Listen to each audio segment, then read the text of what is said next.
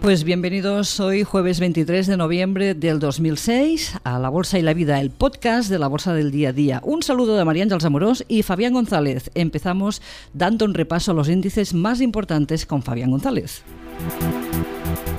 Encontramos al IBEX 35 en los 14.295 puntos. Seguimos en máximos históricos y clara tendencia alcista. El Eurostoxx 50 en los 4.110 puntos con tendencia alcista.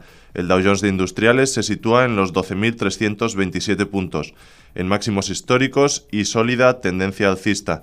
El tecnológico Nasdaq Composite en los 2.466 puntos, en tendencia alcista de largo plazo después de superar los máximos de mayo. Y por último, el S&P 500 en los 1.406 puntos, en tendencia alcista como el resto de índices. Hoy en el programa os hemos preparado lo siguiente. Para empezar, una selección de las noticias más relevantes del mundo de los negocios. En la sección El Laboratorio, hoy una visión de los nuevos fondos de inversión de gestión libre o también conocidos como hedge funds.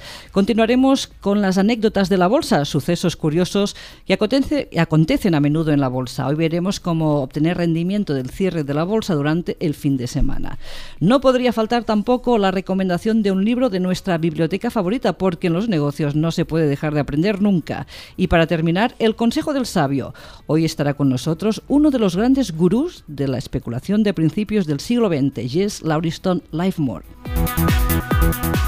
Empezamos con las noticias. Nasdaq lanza una oferta de 4.000 millones de euros por la Bolsa de Londres. El índice tecnológico Nasdaq ha lanzado una oferta pública de adquisición por la Bolsa de Londres, el London Stock Exchange, para formar la mayor plataforma mundial de transacciones bursátiles, anunció hoy la compañía. Este intento es el segundo del operador estadounidense y se produce en unas condiciones mucho más ventajosas que hace unos meses, ya que Nasdaq ha superado en un 25% la oferta anterior. La CNMV aplaude la competencia que los bancos quieren hacer a las bolsas. El presidente de la Comisión Nacional del Mercado de Valores, Manuel Conte, aseguró que la intención de 7 bancos de inversión de crear un sistema paneuropeo de intercambio de acciones supondrá, según sus palabras, un acicate para que las compañías ajusten más las comisiones por esas actividades, y añadió que la competencia es buena. De este modo, la negociación de la renta variable se podrá hacer de 2 formas alternativas.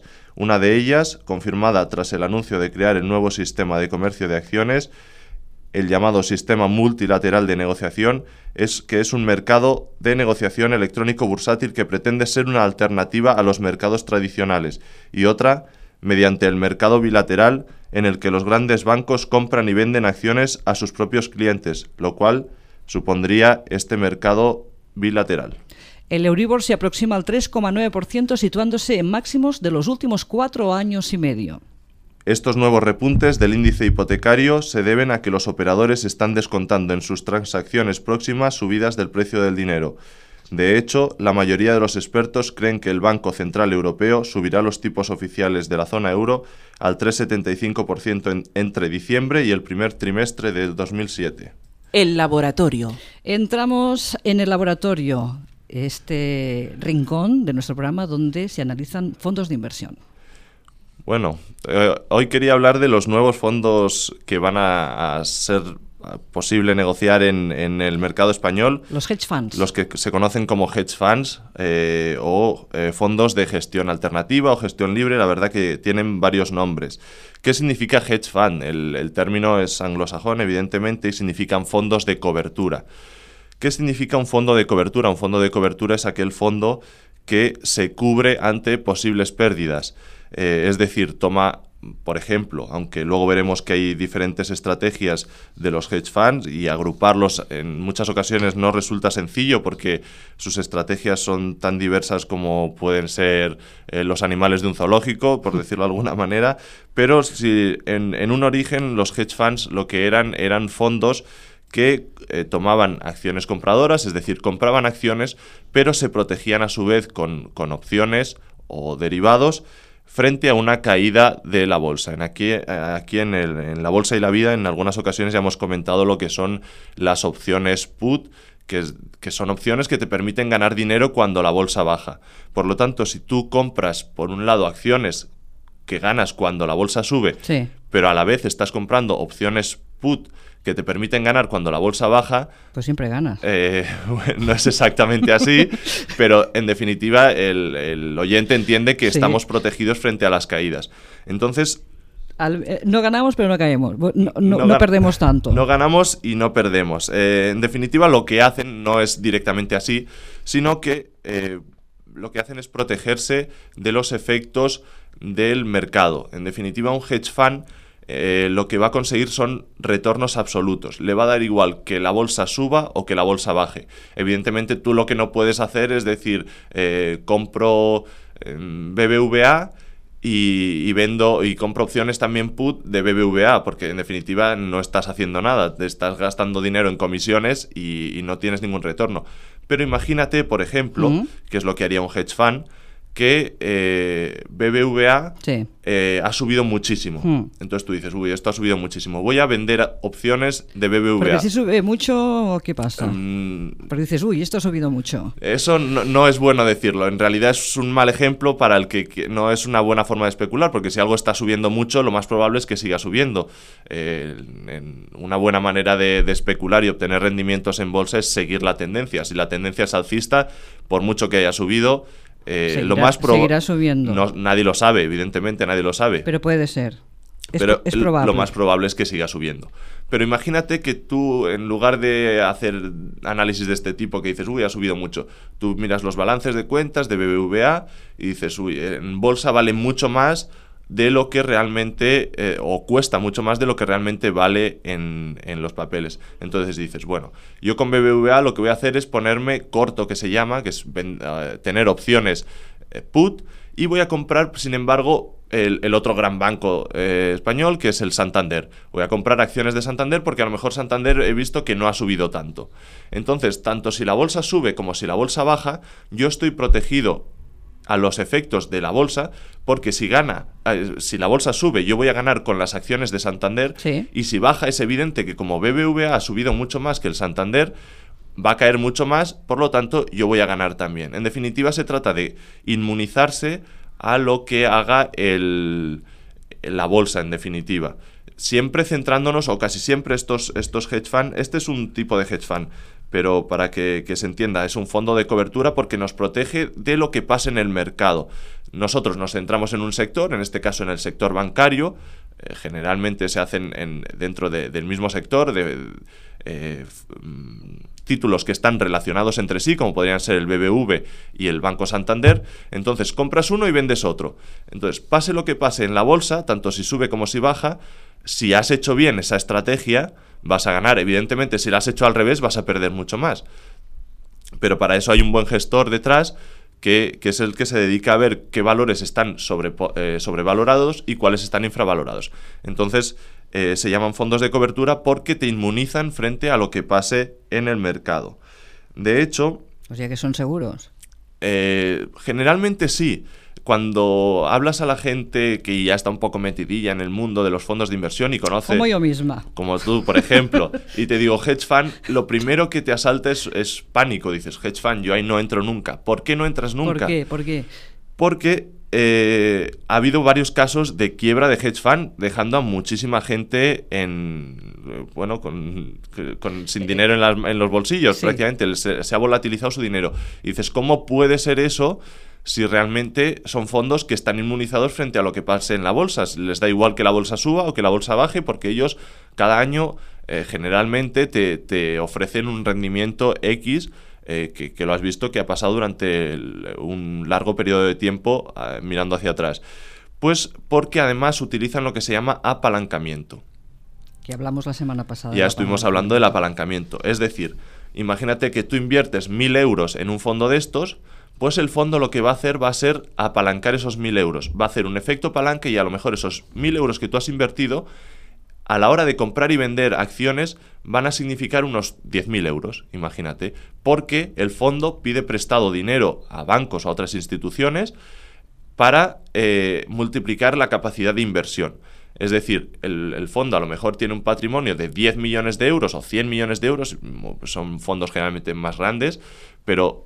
pueden estar invirtiendo por 10 veces más cantidad de dinero de la que poseen. Entonces, ¿qué pasa? Que si el fondo, que aunque vaya bien, sufre un impago como pasó años atrás con Rusia, fondos que invertían en deuda rusa y se habían apalancado muchísimo y los rusos no le devolvieron ese dinero que habían contratado al emitir esa deuda pública, pues el fondo quiebra. El fondo quiebra y te puedes...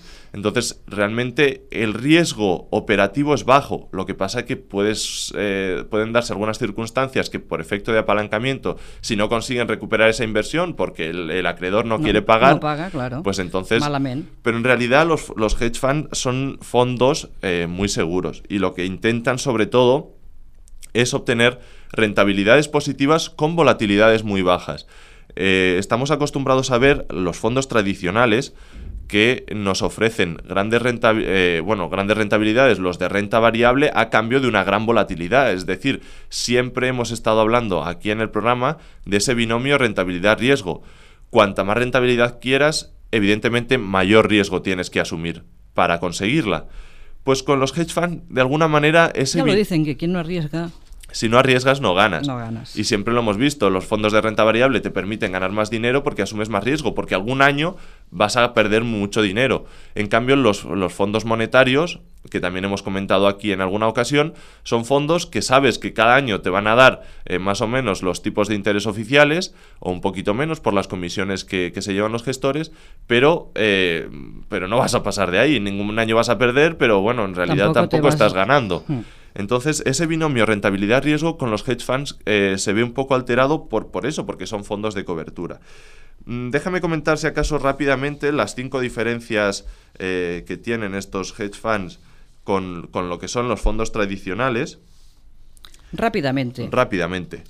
La primera, y que quizás ya hemos comentado, es que estos hedge funds no tienen un índice de referencia, así que mientras... tú estás invirtiendo en un fondo de renta variable de los tradicionales, siempre te lo referencian pues al S&P 500, al IBEX 35, algún índice mundial importante de los que vemos al principio del programa y que si suben esos índices generalmente el fondo sube y procura subir un poquito más porque es lo que quiere el gestor, ganarle a lo que se llama el benchmark, que es el índice de referencia. Estos fondos de gestión alternativa o hedge funds no siguen ningún índice de referencia porque cada uno tiene su estrategia y lo que te están ofreciendo es cada año tanta rentabilidad. No te la ofrecen evidentemente por contrato, pero tú sabes que cada año más o menos vas a tener una rentabilidad positiva aproximada, haga lo que haga la bolsa.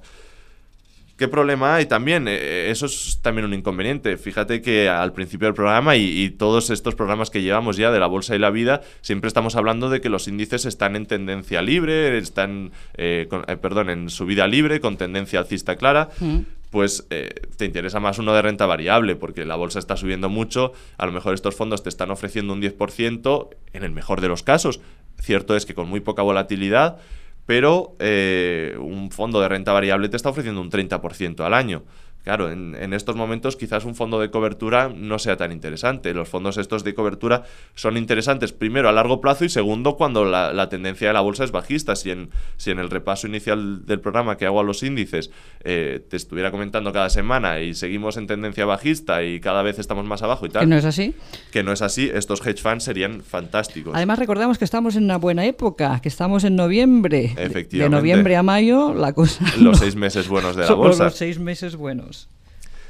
¿Qué más? Evidentemente, para conseguir esa estrategia de cubrirse frente al mercado, lo que tienen es que no tener las limitaciones que sí tienen los fondos tradicionales. La Comisión Nacional del Mercado de Valores no permite ponerse corto a los fondos tradicionales, es decir, tener opciones de venta. Si un gestor detecta que la bolsa no está muy bien, lo más que puede hacer es liquidar posiciones, es decir, vender sus títulos y guardar el dinero como efectivo. Y en muchos casos la Comisión Nacional del Mercado de Valores tampoco se lo permite, le dice que tiene que tener una exposición mínima al mercado, y aunque el gestor sea muy bueno y se dé cuenta de que la bolsa va a bajar, pues está atado de manos. Mientras que estos hedge funds, que la nueva normativa de la Comisión Nacional del Mercado de Valores permite su comercialización, sí les permiten tanto utilizar cortos, cómo apalancarse, es decir, multiplicar su posición para obtener mayores rendimientos.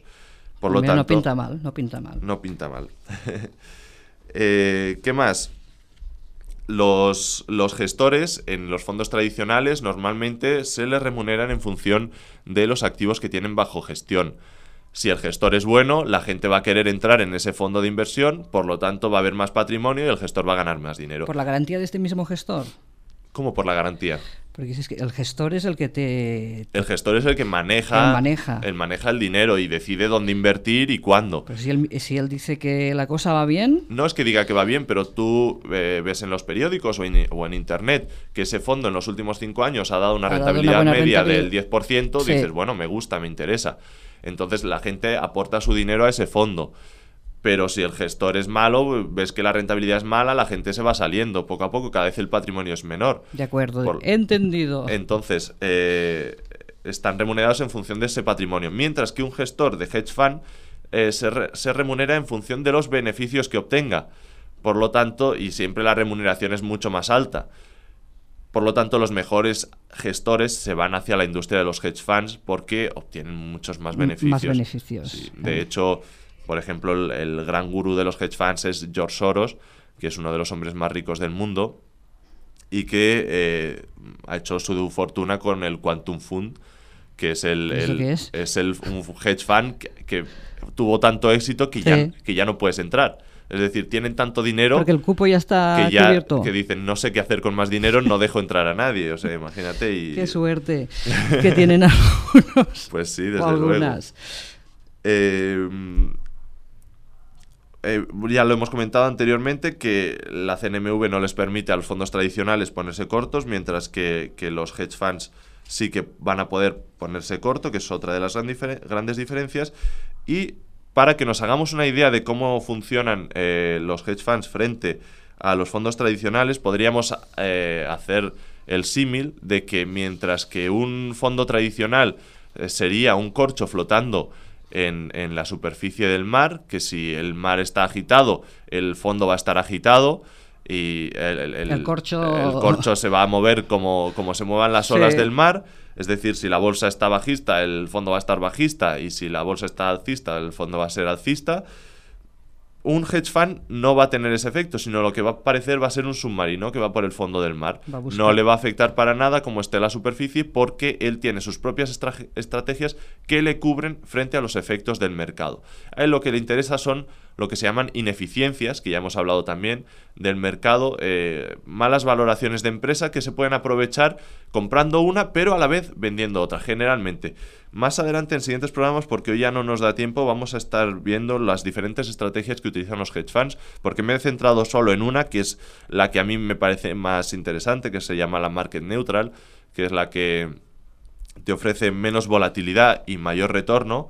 Y casi todos los ejemplos los he puesto hablando de esta estrategia, pero veremos a lo largo de diferentes programas cómo estas estrategias son muy diferentes, y diferentes su retorno y su volatilidad. Siempre hay que tener en cuenta ese binomio rentabilidad-riesgo a la hora de elegir nuestros fondos de inversión. Anecdotario. Pues ahora llega el momento donde nos encontramos estas cosas, estos hechos a veces que sorprenden. Compra viernes, vender jueves siguiente. A ver, explícanos, ¿qué es eso? Bueno, ¿qué significa? Esta es una estrategia que como las que traigo aquí en el anecdotario, que nos resulta muy curiosa que puedan ocurrir estas cosas, ¿no? ¿Qué significa? Significa que... O sea, que mañana sería un buen día. Mañana sería un buen día. Hoy sería un gran día para vender. Para vender, y mañana para comprar. Y mañana por la tarde a última hora para comprar. ¿Qué es lo que sucede? Esto es un estudio que se hizo en Estados Unidos hace no demasiado tiempo, y se dieron cuenta que bueno, tradicionalmente tendemos a pensar, bueno, es fin de semana, me voy a casa... no quiero preocuparme de nada de mis negocios. Desconecto. Entonces sí. Lo que hago es vender mis acciones. Haya ganado, pues si he ganado me llevo eso que he ganado para casa, y si he perdido, bueno, pues lo vendo y ya me olvido, no quiero saber nada. Y hasta el lunes no... Entonces, ¿qué pasa? Como todo el mundo piensa un poco así, sí. Se plantearon en Estados Unidos y dijeron, bueno, si todo el mundo vende el viernes, probablemente el viernes la bolsa tradicionalmente tiende a caer. Tiende a perder dinero. Claro. Entonces vamos a verlo, y hicieron un estudio y analizaron desde el 1 de enero del 2000 hasta el 18 de julio de este mismo año. En total son 1.642 días en los que hubo mercado, y en todos estos días, en estos 6 años y medio, decir que el Dow Jones, el índice de referencia, aunque no el más importante, pero el índice de referencia de Estados Unidos, sumó 700 puntos en 6 años, ¿vale? Ganó 700 puntos. Pero, ¿cómo fueron esos 700 puntos en esos 6 años? Pues los días lunes el mercado ganó 1.900 puntos. No está mal, no está mal. Los martes, 265. Los miércoles perdió un poquito, 400 puntos. Los jueves ganó otra vez 1.267 puntos. El viernes. ¿Y qué pasa? Porque si aquí vemos que en 6 años solo hemos conseguido 700 puntos y casi todos los días estamos ganando y no está mal. El viernes. Pues el viernes, evidentemente, viene el varapalo. Pero mucho, ¿no? Y el viernes se perdieron, en todos los viernes de este periodo, se perdieron un total de 3.740 puntos. ¿Por qué? Probablemente por esta psicología del inversor de decir, bueno, el viernes liquido posiciones y me voy tranquilo a casa.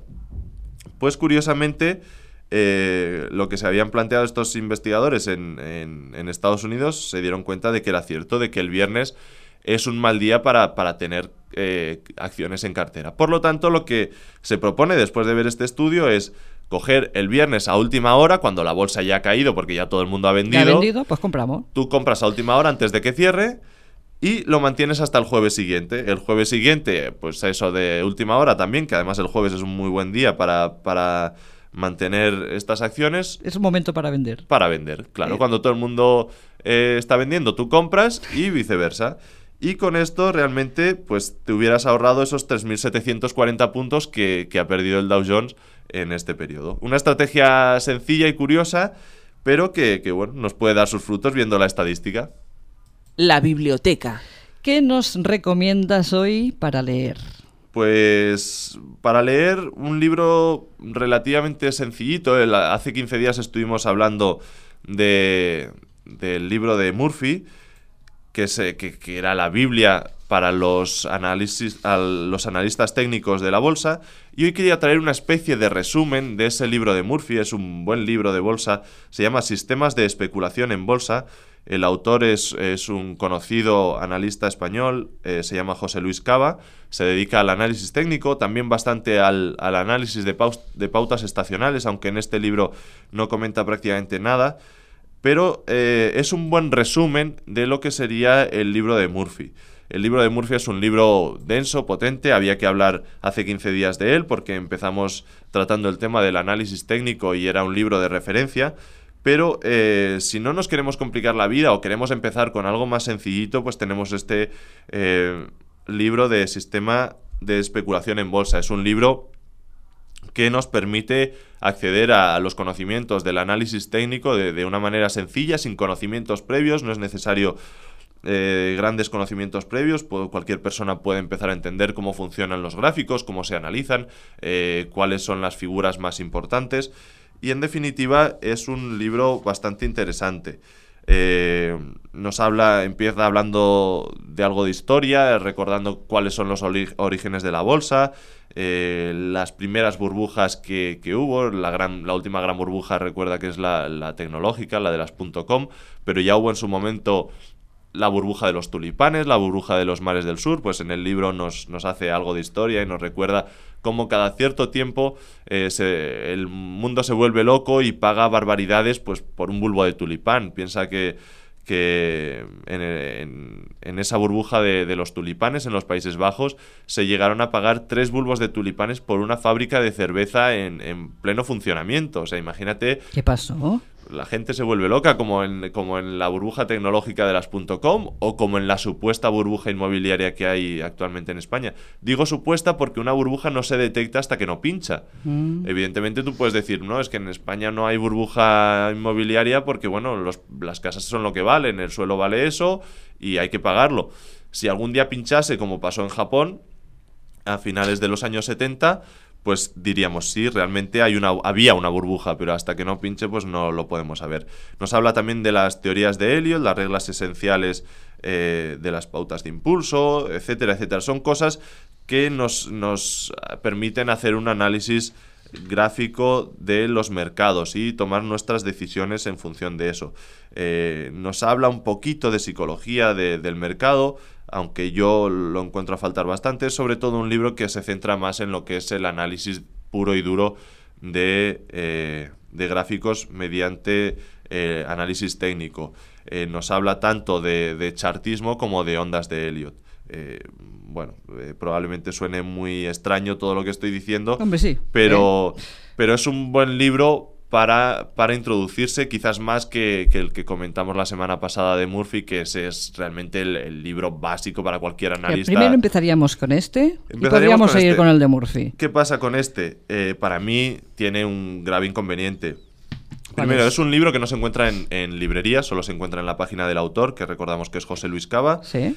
Y segundo, el precio. A mí es un precio realmente que me parece excesivo. Hombre, sí, no está mal, ahora lo acabo de ver. 56 euros y bueno... pero el otro de Murphy también iba por un precio... El otro era más caro, me parece, estaba en torno a los 60 euros. Sí. Pero el libro de Murphy es la Biblia. La Biblia. Es la Biblia. Y este no es un mal libro, por eso lo estamos comentando aquí. Pero bueno, el precio lo encuentro algo excesivo. Pero bueno, la información está dada y el que quiera pues puede acceder a él y bueno, empezar a introducirse en los mercados desde el punto de vista del análisis técnico con este libro no está mal. Sistemas de especulación en bolsa de José Luis Cava. José Luis Cava, efectivamente. El consejo del sabio. Para terminar siempre, el consejo del sabio de Jesse Lauriston Livermore. Bueno, Jesse Lauriston Livermore, ya comentaste al principio del programa que era uno de los gurús de la especulación 20, ¿no? del siglo XX. Un hombre que hizo una fortuna y la perdió varias veces. O sea, realmente pasó de estar en la cresta de la ola al fondo del mar varias veces y siempre consiguió rehacerse. La verdad que la historia de este hombre es realmente curiosa. Y lo traigo aquí, este consejo del sabio, precisamente porque estamos hablando del análisis técnico. Dice Jesse Lauriston Livermore, dice: cualquier cosa que suceda en el mercado hoy ha sucedido antes y sucederá de nuevo. Por lo que le ha pasado a él. Por lo que le pasó a él. Por su experiencia. Y porque esa es la base del análisis técnico. El análisis técnico lo que dice es: esta pauta que está sucediendo en el precio me predice que el precio va a continuar en esa dirección. ¿Por qué? Porque eso ya ha sucedido. Cuando la gente empieza a tener miedo, los precios de las acciones, los gráficos que vemos en los periódicos, en internet, donde sea, dibujan unas pautas características. Cuando suceden esas pautas características, que a lo mejor la gente está empezando a pasar de la euforia al miedo, están empezando a querer vender. Entonces te predice que el mercado empiece a caer o empiece a subir o no se vaya a mover, esté formando a lo mejor lo que se conoce como un triángulo. Efectivamente, todo lo que ya ha sucedido, todo lo que sucede hoy en el mercado ya ha sucedido y volverá a suceder. La base del análisis técnico no es otra que esa, es poder predecir. Es un poco como la ciencia, se basa en cosas que han sucedido para hacer sus teorías y predecir lo que va a suceder en el futuro. Pues no deja de ser una ciencia esto del análisis técnico, que nos permite predecir, no con el 100% de aciertos, pero sí con un alto grado de aciertos, lo que pueda suceder en la bolsa en el futuro en función de lo que nos esté dibujando el gráfico en la pantalla. Pues hasta aquí el podcast de La Bolsa y la Vida, del programa Día a Día. Y un saludo de Fabián González. Gracias, Fabián. Un placer. Y de María Ángeles Amorós. Adiós.